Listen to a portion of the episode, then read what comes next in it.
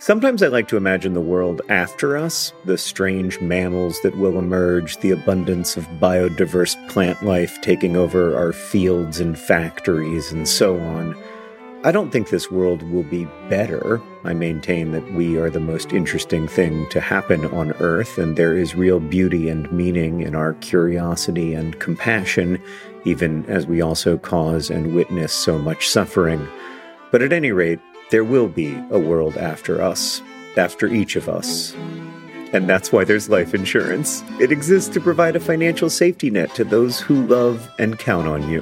Policy Genius's technology makes it easy to compare life insurance quotes from America's top insurers in just a few clicks to find your lowest price. With Policy Genius, you can find life insurance policies that start at just $292 per year for $1 million of coverage. Some options offer same day approval and avoid unnecessary medical exams. So save time and money and provide your family with a financial safety net using Policy Genius. Head to policygenius.com or click the link in the description to get your free life insurance quotes and see how much you could save. That's policygenius.com. Policy Genius, because there will be a world without us.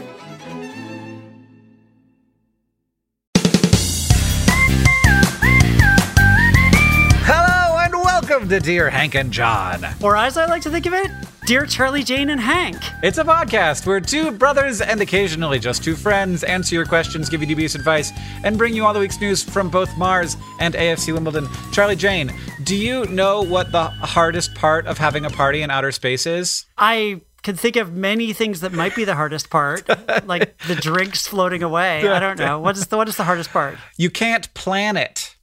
Ah. That was wow. I I'm like the the queen of dad jokes, so that was like next level. That was next level. Oh my god. No, it, no. What you what you mean is that that one really deeply, in a lot of ways, was not good. It, wasn't it wasn't my favorite but we both write science fiction and so i wanted to have some something that is space e and you've also you're going you're going well and truly to space in your next book which i'm excited about I, have I've only read your Twitter thread about it, uh, but it sounds very up my alley. And I also just love how you think about like we're gonna be operating inside of the tropes of science fiction, but we're gonna do it our way. Yeah, I you know I tried to have fun with it. Victory is greater than death. It's you know I'm trying to do like the whole kind of Guardians of the Galaxy, Star Wars, kind of like pew pew pew stuff, but with like more of a YA feel and like just a little bit little bit different, a little bit bringing it up to speed, kind of bringing it up to the present. Right, bringing it up to to to speed, like with awareness of like uh, how we currently understand the world a little bit better. Yeah, I, I hope so. That's that's the goal. Yeah, it's funny. It's funny when you're like, I really like a space battle, but I also like to recognize that violence is bad. Yeah, and uh, and you're like, so how do like where do I where do we come to like war is not is super not good, and we should not glorify it, but also can I get some space explosion? Explosions happening. It's, you know, it's a balancing act. It's a total balancing act. Yeah. And, you know, I actually feel a responsibility to kind of not glorify violence too much yeah. because I feel yeah, like, absolutely, you know, when you kill someone, that's actually really bad. You know, I've, I've been told, I don't know, no personal experience here, but, you know, I've heard from through the grapevine that, that murder is bad. Yeah. And yeah, so, it's one of the it's one of the things that people tend to agree on. Yeah, so I tried not to just be like murder, like you know. Yeah. I feel like in a lot of these movies and TV shows, people just like die right and left, and you're supposed to be like, oh well, right. that's taken care of. You know. Yeah, you know, you could sort of like put a mask, uh, put a stormtrooper mask on them, and they don't count. Is is the general idea? And I. I'm a little bit guilty in my second book of throwing some, you know, just sort of faceless security guards into danger, but I don't think that I don't think that I killed any of them. Well, that's good. But, yeah. But the fact that I can't remember is probably not great. Yeah. I mean, you know, I actually really, this is something that kind of snuck up on me as I was writing Victory is Greater Than Death. I have a scene halfway through the book, minor spoiler, where the main character does have to kill some people and she has a complete meltdown afterwards, which mm-hmm. I didn't see coming. I didn't right. just like, okay, she has to kill these people. Right. And then I was like, nope, this, she's going to, this is going to really mess her up and she's going to be feeling this. And right. so I ended up that being the second half of the book, kind of in a way there was like her dealing with that, mm-hmm. and it was like something that I didn't really expect. Yeah, my, one of my favorite things about about writing fiction is how your characters can surprise you and you put them in situations and, and you think you're going to go one direction with it and they just like will not let you. They're like, I'm not going to go one direction. I'm going to go New Kids on the Block because I'm old school. Sorry, I had to. I just had to. This is actually a problem I have with uh, my young characters who who operated inside of uh, a you know basically now uh, time frame rather than future space times is uh, making them have taste in music that is accurate to them and not to me where i'm like Oh, they shouldn't like queen this much Oh God, yeah, I struggle with that. i and so i had to like have people send me like like a bunch of playlists and i was like wow rico nasty all right i'm signed up research is important Research is important. Do not. oh god yeah, you wouldn't put something in your mouth if you hadn't researched it first. So don't put it on the page. That's wow. I like that. Because you don't know when it's going to be poison. Exactly. You, You really don't. You know, you're out in the woods. You're like, these berries are colorful. Yeah, exactly. know? There's so many so many things that you'd like to write about um, or that I'd like that I like to write about and then I'm like, "Oh gosh, I should probably have somebody who knows about this read it." And they're like, "Boy, Hank, you, I'm really glad you reached out to me because everybody who knows about this would have gotten very mad at you for this." Story of my So- life. You know, it's like, I mean, they're not people getting mad at me, but my friends being like, uh, you know, Right, yeah. you might want to actually know what you're talking about a little bit. God bless friends. Just a little. Yeah. You know, it's good to have those friends in your life. So is this your is this definitely not your first book? How many novels have you written? I've written like eight or nine. Okay. But this is my first young adult book, and it's like my Yeah. fourth published book. I wrote like four books that never came out because Mm. publishing is hard. Publishing is hard. Do you do you think about going back to them after having established a little bit of a career? Yeah, I do. And actually, one of them I kind of turned into like a, a novella, which is a really long short story or a Mm. really short novel. I kind of cut it way down, cut Mm-hmm. out all the bad parts, and that's now out in the world. But then the other three, I'm like, I'm gonna come back to them at some point. I think, especially one of them, I really want to fix it up. But I, it's like one of those things where like you come back to something that you did five, ten years ago, and you're like, okay, this really needs a lot of work Right. and it's almost going to be as much work as writing a new thing. Mm-hmm. Like it's not going to be just like a little bit of tweaks and nips and tucks here. It's going to be like a lot of work, but I, I love it, so I'm going to do that at some point. Mm-hmm. It's it's in the queue, I guess. Yeah, when I go back and I, I sort of like look at the things that I the, the fiction that I wrote before I went through the process of like actually spending five years writing my first novel, I really liked them. And now I read them and I'm like, oh, like the reason no one would publish this is because it's bad. I mean, I think when you come back to something that you wrote a long time ago and you're like, oh, this isn't as good as I remembered, it's because you've leveled up. It's actually a good thing. Right. It shows that you've gotten better and that your skills have improved and you're, you know, I often say that nobody ever really gets better at writing. They get better at spotting their own bad ideas and their own bad habits, you know? Yeah. Yeah. and so yeah, like now I'm I just when I'm writing something I'm like nope I'm not going to do that thing again you know? And like oh what if instead of doing this thing that I do that's terrible I do this other thing that might not be terrible? And then you know yeah. I think that you just get better at kind of like catching yourself making bad choices. Do you want to answer some questions from our listeners, Charlie Jane? for sure. I'm excited. I'm very excited to hear your opinions on all of these things. This first question comes from Taylor, and this is we get uh, and really look. This may be a little bit of an excuse for me to I want to talk to more science fiction authors, and so if if I hit a lot of science fictiony questions, maybe that's why. Uh, this is from Taylor, who asks, "Dear Hank and Charlie Jane, how do we know if we have an original idea?" I want to start following my dream of becoming a writer, but how do I know if I have an original idea? Can I even determine if my storyline is free of accidental plagiarism? Is my idea fresh? Is it new? Is it worthy of being consumed? Notebooks. What is this? I don't know what this means. Notebooks, not needles. Taylor. Oh, I see. Taylor, because it's Taylor. You use needles when you're Ah, Taylor. okay Um, uh, I sometimes I uh, actively avoid books that I know are going to be similar to what I'm writing right now because I don't want to think I'm ripping someone off and feel that pressure, and I also don't want to actually do it. Where it's like, oh, that's nice. I should have that thing in my book, and then people are going to be like, well, this is very derivative. But almost never does it matter. Do you agree with me? Yeah, it, it doesn't matter. The thing is, what, you know, ideas are not the hard part. Ideas are the easy part. There's a million ideas out there, and most of them have something in common with other ideas that have already been used. Yes. And, like, you know, when you think about the things that we tend to love in pop culture, like Star Wars and like, you know, other stuff like that, it's usually just like a bunch of old ideas kind of swished together in a new way. Like Star mm. Wars is literally just like some old samurai movies and westerns and World War II movies kind of smushed together. Yeah. I think that, you know, what's what's not original is the idea, but it's your kind of personal take on it and what you put into it from yourself.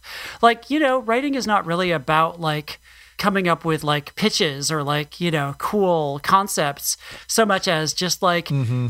you having a personal story that you want to tell that you're using this idea as a vessel to contain. You're pouring your your heart in a way. I don't want to sound sappy, but you're pouring your heart, your experience, yourself into this vessel and that's the that's the thing that you're producing. Yeah. That's worthy of being consumed. For some reason I hear that in like a worthy of being consumed. you know, this planet is worthy of being consumed. my mind my mind secretions are worthy of consumption um, is a ve- is a very um, science Oh fiction God. author way of talking talking about how books work and stories work. So, do you think there is anything to? So, I've heard this that that what you're really trying to do is like when you're sort of like reading around your topic, you're not trying to like find ideas that you're going to steal, but you are trying to make sure that you that you aren't going over ground that is well trod so well trod that it's almost like anybody sort of like so in a genre specifically that it, it, would be a little like oh you know that like that was sort of what we were doing in this space 10 years ago and now we aren't doing that anymore For sure. And I think that there's that's that's a minefield. I mean, Yeah. there's like tropes that are kind of overused and like you know, we we are blessed now to live in an era where people are super super aware of tropes. Like there's TV tropes that's like a website that catalogs every trope and where it's been used. And there's like even some that are like it's like it did it happened twice and it's like it's on tv tropes now it's insane and like on twitter Yeah. and like people will i'll see people pitch their books by listing the tropes in the book. They'll be like this book has like friends to enemies to lovers. Right. this book has like and they'll just list the tropes for you so you know what the tropes are before you even read it. And you know i think that's awesome. I've done a little bit of that myself. I think that you know this is why you show your work to people. This is why you share your work with people. This is why you have like mm-hmm. a writing group and a community who you can kind of like talk to and kind of like you're you're never going to do your best work if you're kind of sitting in a bubble by yourself. I think you need to like you have need to be in communication with other human beings in order to really produce work that's going to be meaningful. Yes, that's absolutely true. And and also like we can't as individuals be aware of of, of as much stuff as like six individuals can. Mm-hmm. Like six people know maybe not six times as much as one person, but like five times as much.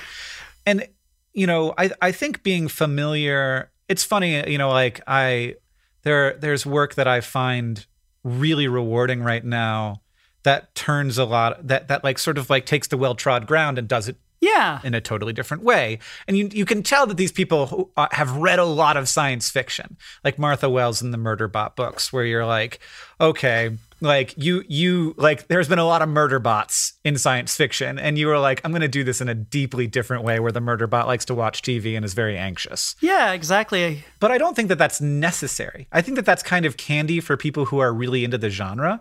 But there's also lots of people who are sort of uh, like there's lots of genre work that doesn't need to turn tropes on its head and and that can sort of like mash things together that are old ideas but like if you put two ideas together they could two, old ideas together they can be, suddenly become quite new. Yeah, and the the final thing I would say is, you know, don't overly obsess about like producing a product that is going to be you know in the marketplace that people are going to either buy or not buy or that people like mm-hmm. especially if you're starting out and you know it took me a long time to get published and i was trying to get published the whole time and i'm glad i kept trying to trying because that was a good experience that was good learning experience but you know don't forget to have fun and just create something that's Yeah. meaningful to you uh, rather than just being obsessed with like some marketplace that's going to judge your work. Because you know Yeah. by the time anything you write sees the public it will have gone through many many many, many layers of Oh, yeah. editing and and you know people responding to it and submissions and all this stuff. And so you will there will be plenty between you and that. Yeah. And in the meantime if you're not having fun now it's none of it's going to matter. Yeah, and and the process of writing very you you learn a great deal even in just doing the the, the project. Even if it's not learning about how to write You know, even if it's learning about yourself and learning about how you imagine other people, learning about other people, like doing that kind of, you know, getting inside of the heads, that that empathy work that is so necessary in fiction is super rewarding, even if it even if it's not a thing that becomes another thing. Okay, here's another question. It's from Rebecca who asks Dear Hank and Charlie Jane, are there any serious efforts to build colonies or human settlements on asteroids? I know NASA has goals to set up colonies on the moon and Mars. Well, I mean, not bag. goals, I guess. Goals. Has NASA or another space agency uh, explored the idea of putting humans on asteroids? What kind of challenges would they face? I'm guessing there's no atmosphere there, so it seems like that would be a pretty big hurdle. My favorite polyhedron is Dodeca Rebecca. Wow, that was a great sign off. I love that. Oh my god. Yeah, they work hard. They work hard on the sign-offs. They know that we examine and we choose based on good sign-offs. I'm I'm glad she didn't go with Triskaideka because I'm No, I'm oh, yeah. like superstitious. Yeah, so I think I think on the I think the surface of asteroids will be a very bad place to live. I I, but I think that living inside asteroids Yeah. is totally doable. I think you could possibly live inside an asteroid. I'm not sure. Like you wouldn't have much gravity. There might not be any gravity to speak of. This is the thing. Kim Stanley Robinson solved this problem in 2312 by hollowing out an asteroid in a like a cylinder and then spinning it up to make a giant ring ring Oh, wow. station, which I like a lot. I like that version because it solves a lot of problems that we have. Like Earth is not a great place if you think about it I like Earth long enough. I'm, I'm a like big the fan. sun. Okay, I'm sorry. Let me. I'll take that. Let me rescind my comment. This is a great point. Best planet by far. Uh, do do want to protect, but Best planet I've ever lived on. I mean, you know. uh, definitely. So I think I think that uh, Earth is probably a better planet than any, literally any other planet in the, the galaxy for us because it's like well, it's what we evolved for. But it's got a big, deadly uh, radiation laser up in the sky all the time. The weather does all kinds of crazy stuff. You don't know what it's going to do. You can't really like predict it, and also like climate can totally change. Uh, we're not really in control of that. It's got like all kinds of like the Earth can just like suddenly like start shaking, and buildings can fall down. Like there, so like look on an average day, Earth great, but things can go wrong. I think that like if you lived inside an asteroid, you could control a lot of these things, and people who lived inside the asteroid would be like, "Could you believe that those people like just existed with that cancer machine up in the sky that just mutated their cells all the time?" This is this is how I feel. I don't know. I think if you lived inside an asteroid, you'd be constantly worried about hitting other asteroids and like comets going by and, you know, solar fluctuations. You'd still be close to the sun. You still would have to be somewhere in the vicinity of the sun. You'd be in the asteroid belt, I guess. I guess. Yeah. You know, you'd be worried about the Oort cloud. I don't even know. Yeah. The Oort cloud just sounds scary to me because it's got two O's in it. I don't know. I definitely could see some advantages to living inside an asteroid. I haven't read that particular Kim Stanley Robinson book yet. I heard it's great. But I can definitely see some advantages to living inside an asteroid because of, you know, being protected by all that rock around you. And you could probably, Yeah. I mean, mostly what I hear people talk about is mining asteroids, right? And like, you know, that's what they're doing in the expanse. They're basically just like mining these asteroids and like living on moons and things to like get at these asteroids and and strip all the metals and minerals and things out of them. But I think mostly when people talk about asteroids, they talk about using them as just like raw materials to build our eventual space empire and stuff. Right. I think that you know definitely. Like, I agree with you. Living on an asteroid would would be bad. You know, would be uncomfortable. Uh, Yeah, very challenging. Most of them, yeah, you could literally accidentally jump off of, Right. Which you don't want. I suspect living inside an asteroid would be very, very hard. It would be like every aspect of your life would have to be just like keeping this thing That's the thing. stable and keeping it going. Yes. Yes. You would Like- never be able to just like chill Uh-huh. inside an asteroid. Yeah, I mean, you you could, but somebody out there isn't chilling. Yeah. And the moment that they uh, make a mistake, no one is chilling. Like the spin slows down a little and everybody starts floating, and you're just like, oh shoot, we got to get the spin going again. Everybody push. Get those hamsters running. That's how it works. I'm assuming in Kim Stanley Robinson's book, they're like asteroid hamsters. yeah, there's a bunch of hamsters, but the hamsters breathe a lot, so then you have to scrub all their carbon dioxide out, which is not easy. It's just a it's a great deal. See, it's a complicated system. Mm-hmm. What I, I guess the point I'm making is your critique of Earth is that it's a complicated system, but I think any place that people are living is going to be a complicated system. Yeah. And if it's a complicated system we built, you're going to have all the problems that come with us building stuff, which is that we are like, well, that looks like the right kind of screw. I don't have an Allen wrench, but I have like a quarter and like I don't know. I'm just gonna that's good Right. enough. It's in. It's far enough in. You know? Somebody used meters when they when they were supposed to use feet, and suddenly there's just a big hole. Yeah, exactly. You know, Yeah. humans. Yeah, humans. Whereas this thing takes care of itself as long as we don't mess with it too much. Which we're not messing with it at all. We're just totally leaving it alone. yeah, It's, it's yeah, all absolutely. good. no, no big problems. Where do uh, your people in Victory is Greater Than Death live in space? I mean, they basically live on a starship for pretty much most of the book. They're like, it's like very Star Trekky, very kind of like Guardians of the Galaxy. They're just like zipping around in this starship, you know, fighting bad guys and saving the galaxy. And, uh, you know, it's like that kind of book. Actually, I have a question that I wanted to ask because uh, th- that is that is in this vein. It's from Selma, who asks Dear Hank and Charlie Jane. There are two categories of books about space.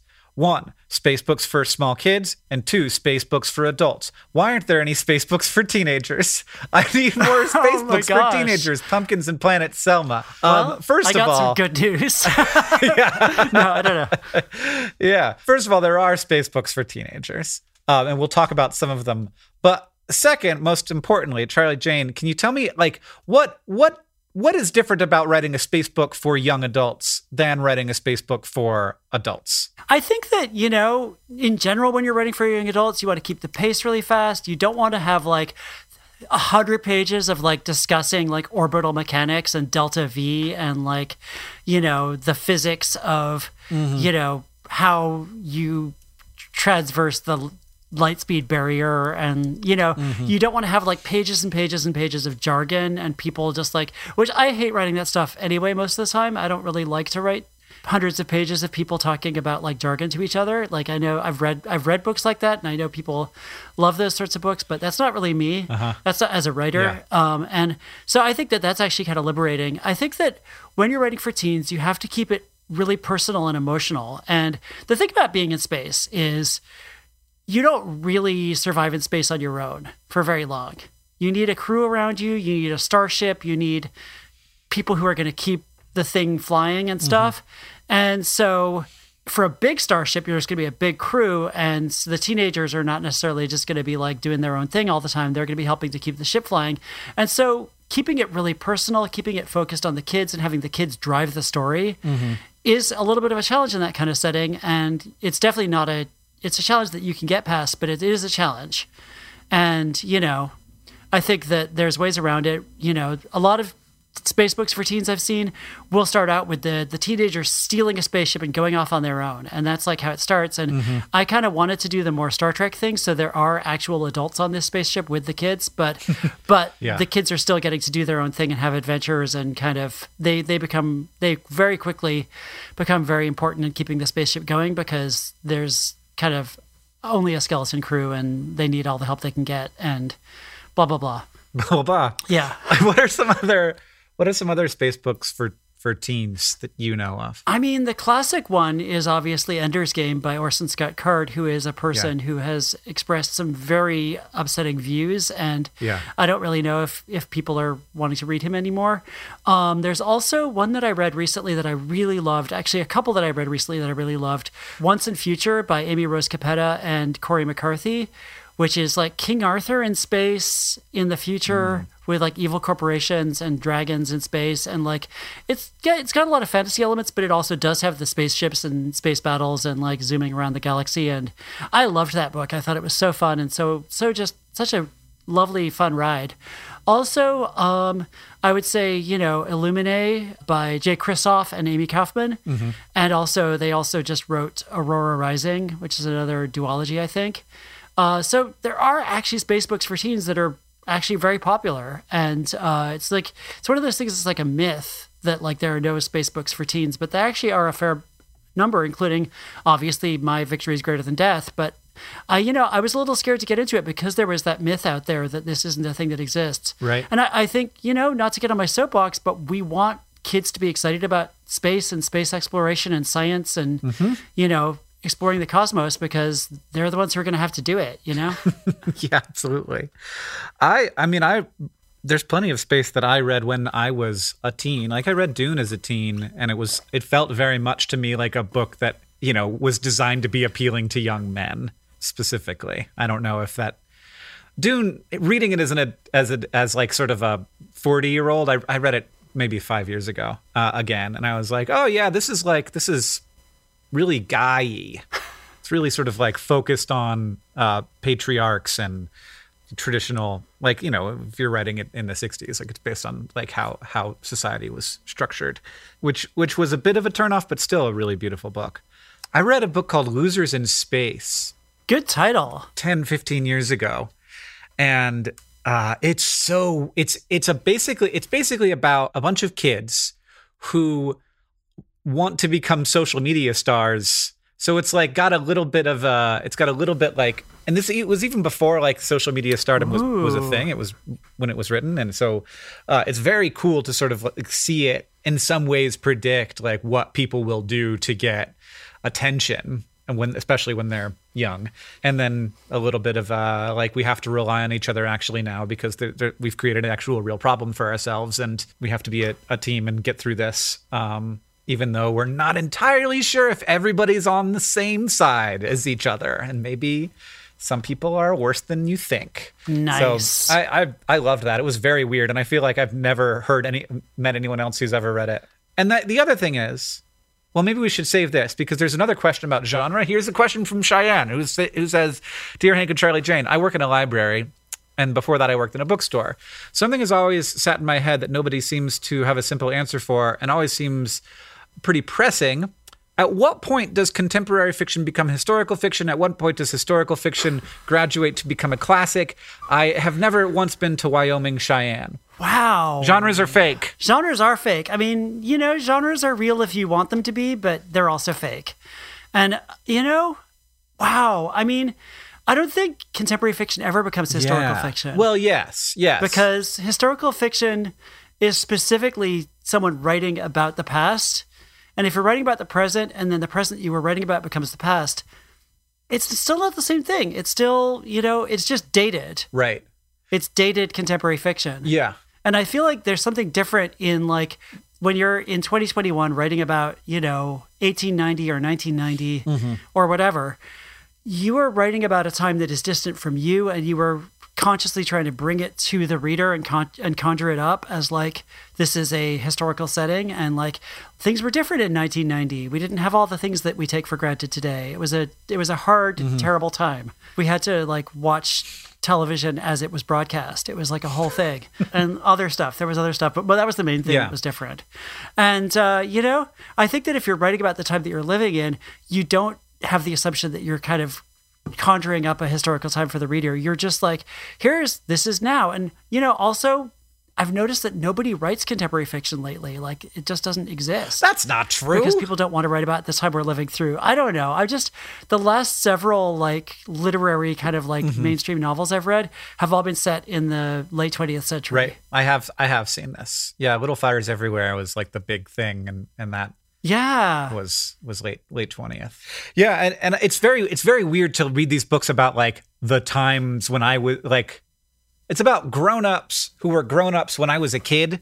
Like those books always they're the ones that make me the most Oh, uncomfortable yeah. where I'm like oh god, all the grown-ups when I was a kid were grown-ups, which I like I know my parents are grown-ups now, but back then they weren't people and none of my friends' parents were people.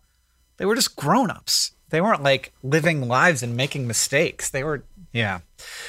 Anyway, um yeah, so that that does that does feel like a thing, but there are definitely people who are writing about now. Though I think writing about right now is very hard. And I've Oof. I've That's going to be so hard. yeah, I've read I've I I in my opinion write out. I'm like no way would I write about right now. I'm I'm going to write about 200 years from now if I write another fiction book. I think 20 years from now, if I'm lucky enough to still be writing books 20 years from now, I might Yeah. write about now. Like I might write a book set in 2020 or 2021 Right. in 2040, you know? because by then I'll have some perspective. That when we know what any of it means. Yeah, exactly. What do you have? Some Yeah. I mean, I had to write a new short story recently for something, and I was like, I had like a throwaway line where I was like, "Yep, this was before we spent all our time indoors," and like, you know, that was like what I, Yeah. I that was what I threw in there, just because I was like, it was a person talking about their life, and I was like, okay, I'm just gonna Mm-hmm. sh- just kind of scoot that in there, but I, I don't know.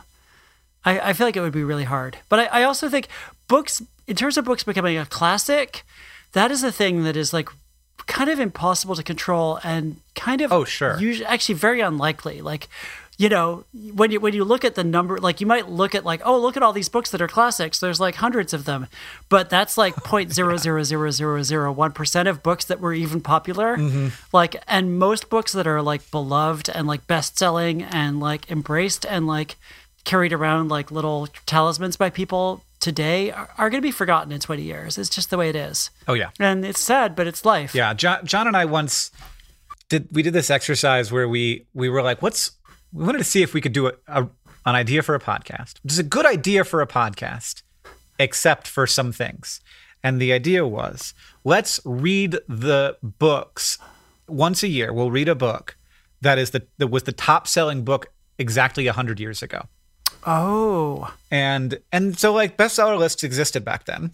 And you read and so like we picked it up and the first one was like a garbage monstrosity of racism it was like just straight like everything about it was like it, it, it wasn't like there were there was racism in it. It was like it was racism. Like it, it- that's all it that's the whole story. But, like so I, could, I feel like we couldn't have taken it on as like two white guys. But the bigger problem was it wasn't that good of a read.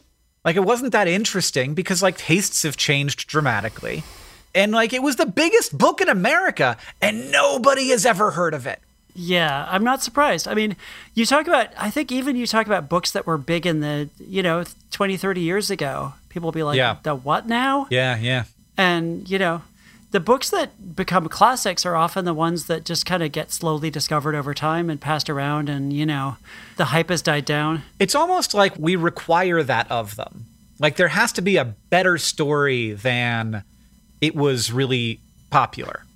Like we want more to it than that. We want there to be a deep story about like it was it was underground and then the author was tortured and died or something and and then uh no, I don't mean like factually tortured, just like Okay. Because I was like, life. you know, this is getting really dark. uh it- it- you know because i think that we want a story about our stories to some extent but and i also like i'm disappointed in some of the books that are classics to be honest with you. Oh gosh, yeah, a lot of. I mean, I think we're right at the the point where a lot of books that have been held up as classics are going to start just fading away. Yeah, like I think it's Catcher in the. Rye. Like Catcher in the Rye is going to just fade gently away. yeah lord of the flies Oof. can can go off a cliff please Oh gosh, yeah, i can't believe they made me read that yeah. No, so many books they made me read in school. Now I'm just like, nobody should ever read this again. Once a lot of your fans get past a certain age or get past, you know, are no longer around, Mm-hmm. it just gently fades away. I do think that books that become classics are often the books that are kind of weird.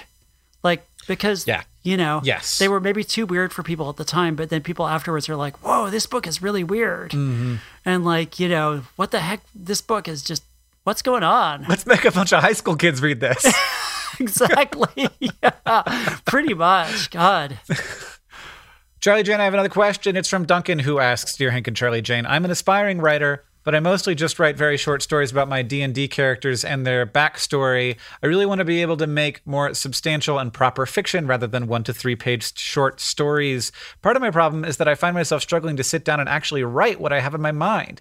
Any advice would be very appreciated. Panic and Pumpkins, Dunk can't.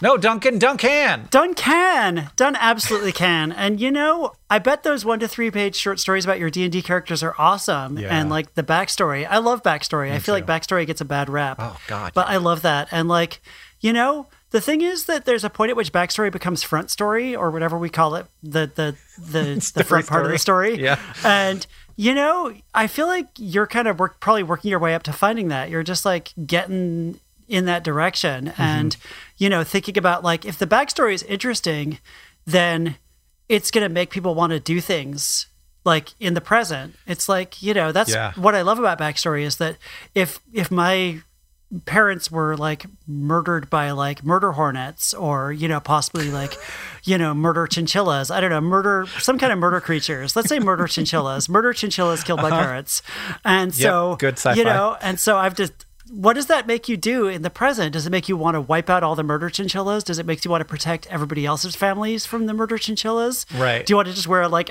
all clothes made out of murder chinchilla fur? this is getting a little dark. I don't know. It's so soft. But I feel like I feel like Yeah. you're just you're stretching your creative muscles, and that's really awesome and exciting. Um, and as for the part of like you don't feel like sitting down and writing, don't sit down and write. Don't sit down. You know what I do?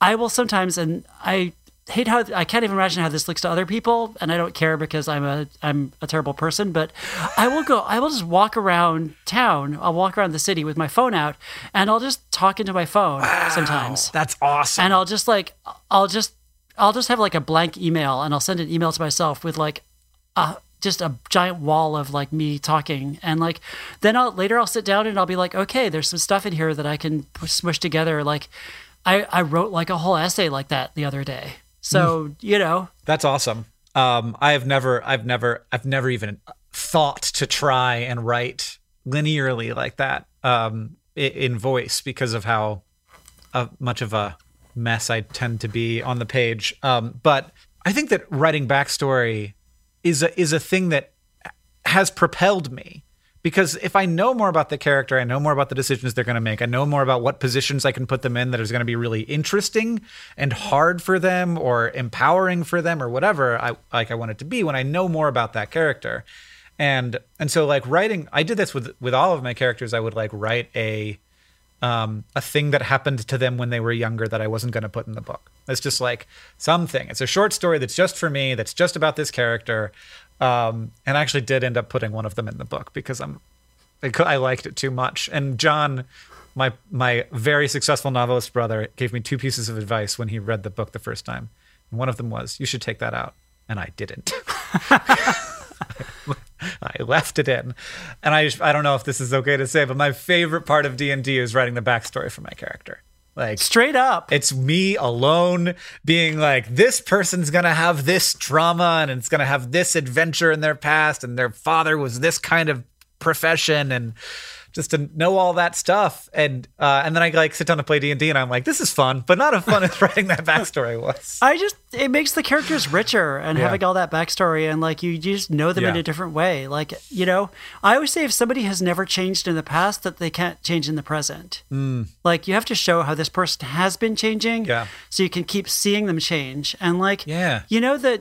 I think if you just sit with those backstories that you've been writing, uh, Duncan, uh, that you will you will find that you know Yeah. there are questions forming in your mind about like how is this person going to keep moving forward and changing and how are they going to be different from this Yeah. the next time we see them or whatever I also think for any DMs out there, one of my favorite things that a DM ever did was like, I'm going to have each of you have a thing that I want you to bring up at some point during the campaign, and I want you to write it down beforehand. It's just like one attribute of your character that no one else knows about. It's a secret that your character has, and you have to reveal it at some point in the campaign. And I was like, oh, that's freaking great. that's I love it. awesome i love it Yeah. Anyway, this reminds me, Charlie Jane, that this podcast, one of our sponsors, very weird coincidence, is Murder Chinchillas. they feel as if they've gotten a bad rap, so they're buying podcast advertisements now. They do not want their skin to be turned into coats, and they promise to not murder anymore, though I'm not sure if I, for one, trust them. i feel like they should change their name if they're really serious about not murdering anymore like maybe they should just like why are they so attached to being called murder chinchillas maybe consider a rebranding like hire hire a branding consultant you know who i Right. picture as being Yeah. some kind of badger with like a little like waistcoat Badgers are the best branding consultants. As an amazing coincidence, this podcast is also brought to you by Asteroid Hamsters. You know, they're running really fast and they're doing it for us. They're keeping our gravity going. They're running on their little treadmill and, you know, send them pellets. Send them from some freaking pellets so you don't float away. Okay, people, come on. they can't stop. I'm so happy that we're getting so much sponsorship from rodents these days. Like I didn't. I'm. I, we must have gotten on somebody's radar. It's very good news for the podcast. This podcast is also brought to you by Weird Books. Weird Books. They're just a little bit too much right now, but in the future they might be classic. People turning into roaches. It's a thing. And our final sponsor for this episode is Brain Secretions Worthy of Consumption, which, you know, I feel like they should be at your neighborhood grocery store. Like there should just be like a rack of brain ah. secretions worthy of consumption, and it should be just like you drink it and you you just get like thoughts and ideas. Like That's the future, my friend. if I could bottle that, that'd be so much better than writing books. If I could just like squeeze my brain and like put it in bottles and put it in grocery stores, I feel like that would be the the way to go for sure. I worry what would come out the under, other end of that process. I need the filter. I think you you definitely need some kind of filtration system. Like all the gunk just goes into your like, it goes into your mm-hmm. grout. It just turns into grout. Good. So listen, your toilet is massively gross, like it's grosser than you think. In fact, bacteria and viruses can hang around in the toilet bowl even after multiple flushes. And I recently found the easiest way to clean my toilet Blueland's sustainable toilet cleaner tablets. Just drop, watch it fizz, brush, and flush. It is truly that simple. No more scrubbing for hours. Plus, the tablets are plastic free. Blueland is on a mission to eliminate single use plastic by reinventing cleaning essentials to be better for you and for the planet with the same powerful clean that you're used to. Blueland products are effective and affordable, and their toilet tablets are proven to work on a wide range of toilet stains, including rust, mineral deposits, lime scale, and hard water. And you can even get more savings by buying refills in bulk or setting up a subscription. Blueland has a special offer for our listeners. Right now, you can get 15% off your first order by going to blueland.com slash dearhank. You won't want to miss this blueland.com slash dearhank for 15% off. That's blueland.com slash dearhank to get 15% off. Okay. I think this is a really cute question. It's from Kyle, and maybe our, is going to be our last question because I, I do want to tell you some news from Mars. Kyle asks, "Dear Charlie, Jane, and Hank, what unnecessary little tasks like putting ice in your water or making your bed do you do to make your life just a little bit more enjoyable?" No sign off. I just, ju- Kyle says no sign off. Just leave an uncomfortably long silence here, Kyle. I can't do it. I'm incapable of doing that. If you're listening to this, you could just hit the pause button and have as long of an uncomfortable silence as you want. Perfect. So I have a thing. I have a thing that I do that I only do for my own personal comfort just to make my life a little better. And I probably have several, but one I have is in the mornings. I have a special robe mm. that I wear. It's like a big blanket. It's like it weighs like 13 pounds. It was a, a- it was swag from a YouTube event for some reason and I will put on this stupid giant blanket robe and I will walk around my house like a like the Michelin man. And then and then when the morning is over, when like morning time has ended and I'm going to come out to my office, I take off my robe and I put it on a big wooden hanger and I put it back onto the and I only do this during the winter when it's cold in my house. I put it back on the thing and uh, it's a it's a nice sort of like Mr. Rogers esque ritual. And I've always loved that about Mr. Rogers, where it's like, here's my transitionary time. I'm going to take off my coat and put on my sweater and change my shoes, and I'm like, yes, yes, ritual. Bring me ritual. I feel like the thing that's been bringing me comfort, which I actually for a while was like, why am I doing this? Is like organizing my books. And like, I actually was talking to my partner, Annalee, recently where I was like, God, instead of getting any writing done or answering the hundreds of emails that I'm supposed to be answering, all I did for the last three hours is just like rearrange the books on my bookshelves mm-hmm. because I was like, these books should be friends with each other. And I want to make sure all the authors, all the books by this author are in the same place. And uh-huh. okay, these books belong. And like, just like,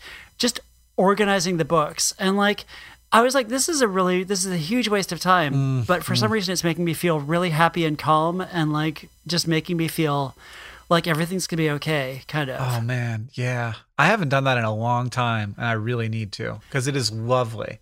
it's, It's just a really yeah. it's like gardening except you don't have to get dirty or as dirty because some of the books get dusty but you don't have to get as dirty you don't have to like you know be in nature which you know yuck but also no i'm just kidding that was a joke i, I love nature there's a, there's a thing of to it that it's like once I'm done, I'm done. With gardening, you're never done. you're never done oh my god it's true and and also like you can mess up and kill something, which v- almost never happens when you're reorganizing a bookshelf. You, you there are you do occasionally run into the book that is actually disintegrating and you didn't know it until you pulled it off the shelf and then you're like oh i'm holding like just a pile of wa- flakes like this, book that the- i've loved and cherished is book. like just a flake pile now and it's like that's Yeah. upsetting But uh, but you know that was going to happen at some point. Yeah. like you can't you didn't kill the book. You just kind of found its corpse.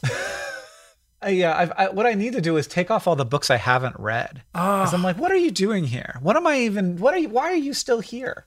But maybe not.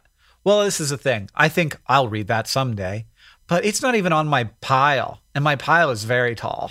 I have I have hundreds of books that I'm going to get to one of these days, and like you know, Yeah. some of them I will. Some of them I will read the first ten pages and then be like, okay, now I feel like I've given this a shot and I'm getting rid of it. Right. But I feel I feel, I feel guiltier about getting rid of unread books than read books. Yeah. Oh, let's go on. I, I have a little bit of Mars news that I want to share uh, this week. I don't think the Charlie Jane has brought anything to do with AFC Wimbledon. I can look up the League One table real quick since it's been a, a couple weeks since John's been here. He's working his butt off on the Anthropocene Reviewed book. AFC Wimbledon is now not in last place anymore. They're in 21st. They had a win. They won a game. It's their first win in an awful long time. Yay! And who was it against? Who knows? Was it Bristol Rovers, the one team that's worse than them? It was not. Oh, that's great news.